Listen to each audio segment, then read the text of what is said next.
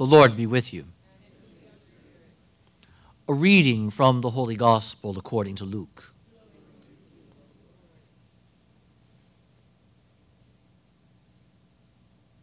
Some people told Jesus about the Galileans whose blood Pilate had mingled with the blood of their sacrifices. He said to them in reply, "Do you think that because these Galileans suffered in this way, they were greater sinners than all other Galileans? By no means. But I tell you, if you do not repent, you will all perish as they did. Or those 18 people who were killed when the tower at Siloam fell on them. Do you think they were more guilty than everyone else who lived in Jerusalem? By no means. But I tell you, if you do not repent, you will all perish as they did." And he told them this parable. "There once was a person who had a fig tree planted in his orchard. And when he came in search of fruit on it, but found none, he said to the gardener, 'For 3 years now, I have come in search of fruit on this fig tree, but have found none. So cut it down. Why should it exhaust the soil?' He said to him in reply, 'Sir, leave it for this year also, and I shall cultivate the ground around it and fertilize it. It may bear fruit in the future. If not, you can cut it down.'" The Gospel of the Lord.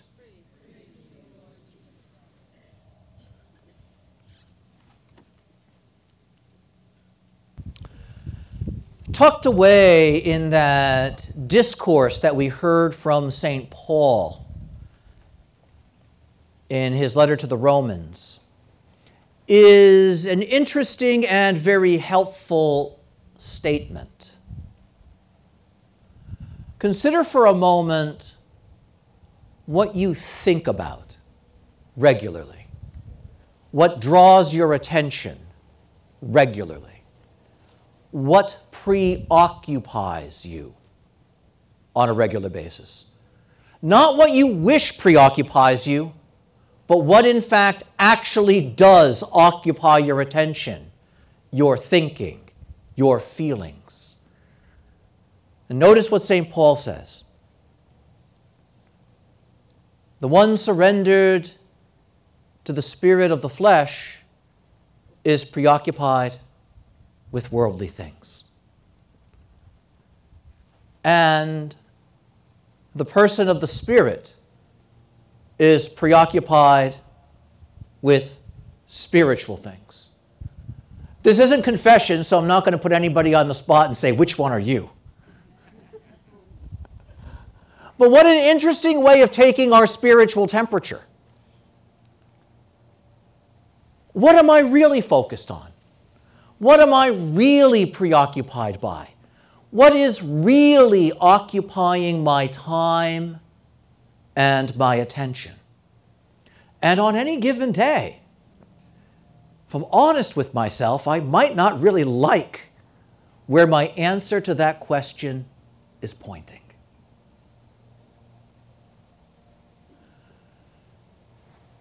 Am I really as spiritual as I like to think I am? Am I really as invested in my faith as I like to tell myself I am? Or am I perhaps more worldly, more given over to that which does not and cannot endure than I recognize? The worldly one is preoccupied by worldly things. And there are so many worldly things that occupy our attention, aren't there? Good things, bad things, indifferent things, but so much of this world that calls to us, that claims us, that says, pay attention to me. Whether it's that all too common experience that I finally have 10 or 15 minutes where I could sit down and pray. And I find that I don't know what to do with 10 or 15 minutes of quiet. Because if I'm not distracted, I feel lost. Those times where I want to think about something important, and as soon as I begin, all these other worldly thoughts and feelings just intrude on me. And if I'm not careful, that time that was set aside for something more solid simply disappears. Surrendered into nothing. The amount of time we lose in mere daydreams, in mere flights of fancy. You know, whether it's I camp out on the couch with the television on and think of nothing, or I simply sit and camp out with the television in my head on and think of nothing. The worldly one loses himself in these things and doesn't even realize how lost he is, St. Paul says. And it's part of that tug of war within us that St. Paul spoke about yesterday. I want to do the good, but as soon as I decide, I find myself falling into the bad. I want to pray, but as soon as I sit down, my mind wanders and runs away. I want to grow spiritually, but there's so many other things I've got to get done first. Notice how subtle that is, how easy that is, because none of these things seem like they're bad. I've got to take care of this. I've got to return that phone call. I've got to do this, this, and this. And then I'll attend to spiritual matters. And what happens? There's always more of this to do. And so that moment to attend to what is really important never shows up. And on the one hand, I say I'm growing spiritually, but on the other hand, no, I'm really not. The worldly one is preoccupied by worldly things. St. Paul is not saying that I have to think only pious thoughts. St. Paul is not saying that the believer never pays attention to the world around him. He's saying the believer doesn't get lost in those things, doesn't get dominated by those things. If we're honest with ourselves, how much of our lives is spent simply reacting to things? We're always responding. We're always reacting. And if we're not careful, life becomes reacting to one crisis, one problem, one feeling, one impulse after another. And we think we're free. But all we are little puppets jerked around by impulses. Little puppets jerked around by what is happening around us. And we don't even realize it. This is why St. Paul, with this discussion on the Spirit, which he will now continue through this magnificent 8th chapter of his letter to the Romans, begins this way. We lose our real freedom. We give it away, in fact, without even knowing what's happening. And it's not because some militant, oppressive force is going to take it away from us violently. Everything around us, this world around us, calls us, claims us, knocks us off center, and if we're not careful, we get trapped where all we're doing is reacting. All we're doing is responding.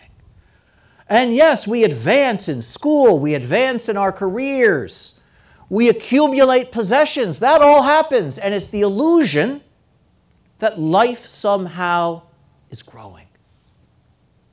But all it is the accumulation of things that do not last. and then we get preoccupied by holding on to them, don't we? You know, we spend so much time trying to get, and when we finally get it, we can't rest in it because we're worried about keeping it. Note how easily the worldly spirit just settles in and just masters us. The level of honesty in St. Paul's letters is absolutely breathtaking. And if we just pause and look at our own selves, we see how true it is. And so what happens? Materially, we live in a certain abundance, perhaps. Or we live in a lack, but we're preoccupied with how do we get out of the lack. And spiritually, we've been given an abundance that we ignore, that we set aside, that we do not worry about preserving or holding on to, because my eye doesn't see it. But St. Paul's saying within you, within me, there's already been an abundance given to us, already been a treasure that we have received. And that spirit, we have within us more than merely a worldly spirit. We have within us as well the Spirit of Jesus Christ. That Spirit which overcomes the tendency toward death that also lives within us. That Spirit which is a fountain of freedom from the many things that weigh us down and hold us down. It's there. And over the next several days now, as we move into the coming week, St. Paul is going to talk about the importance of living in real freedom. Not false freedom. Not merely political freedom. Not freedom based on my impulses, but freedom that sets life truly, truly free. What a remarkable preoccupation that would be. And when we're preoccupied that way, then we know how to navigate the things of this world without being enslaved by them, without being dominated by them, without being controlled by them. St. Paul is not saying the believer doesn't have to work for a living. Not saying the believer doesn't have to attend to the affairs of the house. But he is saying there's a slavish way, a way that is not free by which we engage those things. And that doesn't lead to life. It leads in the other direction. And then there is a free way of doing these things. A freedom in which we can engage them, that allows us to navigate through them with the strength of the gospel and not be dominated by them. And when we put it that way, why wouldn't I want that second choice? And St. Paul simply observes, the second choice has always been there. We just forget about it. We lose sight of it. We lose contact with it. This, in no small measure, is what is lurking beneath the words of Jesus as he tells this parable. The way where first, and this has happened for centuries, something terrible happens and the immediate assumption is, wow, what wrong did they do that this happened to them? We fall into that trap frequently. Something terrible happens in my life. How did I offend God that this happened to me? And note what Jesus is saying here. It's not that simple, because we live in a world, a fallen, sin-afflicted world, where tragedy does happen. And the fact that it happens doesn't mean the person who's the victim is guilty of something. It means we're all guilty. And this is the world we have. And so Jesus says, don't look at it with judgment on the other person. Look at the way these lives suddenly ended before those who were living them were ready. And then think about how fragile your life is.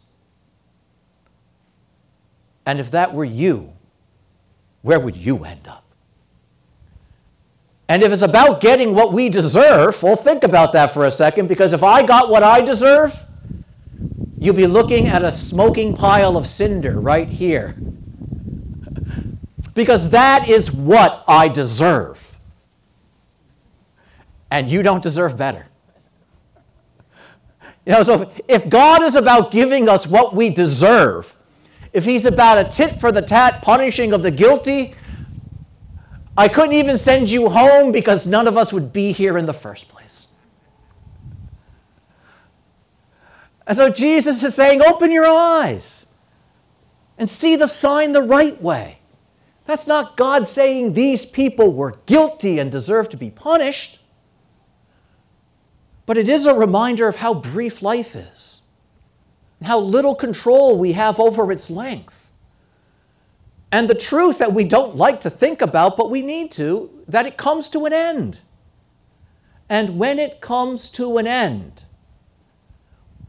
we don't get to decide simply for ourselves where we end up. Someone else makes that choice. And so this is where Jesus then tells the story about the fig tree. And why do you plant a fruit tree? Because you want fruit from it. Very few people plant a fruit tree just because they want a tree and some shade. When we plant a fruit tree, specifically as a fruit tree, we want its fruit. And so note the owner of the tree has an expectation. I planted this tree in my garden. I've cared for it. And I expect that in time, it will be fruitful. And when Jesus is saying that, he's looking at all of those to whom he has come to save and to call to life. And he's saying, understand that that's you. You've been given life. You've been planted in this world. And you've been given what you need to grow.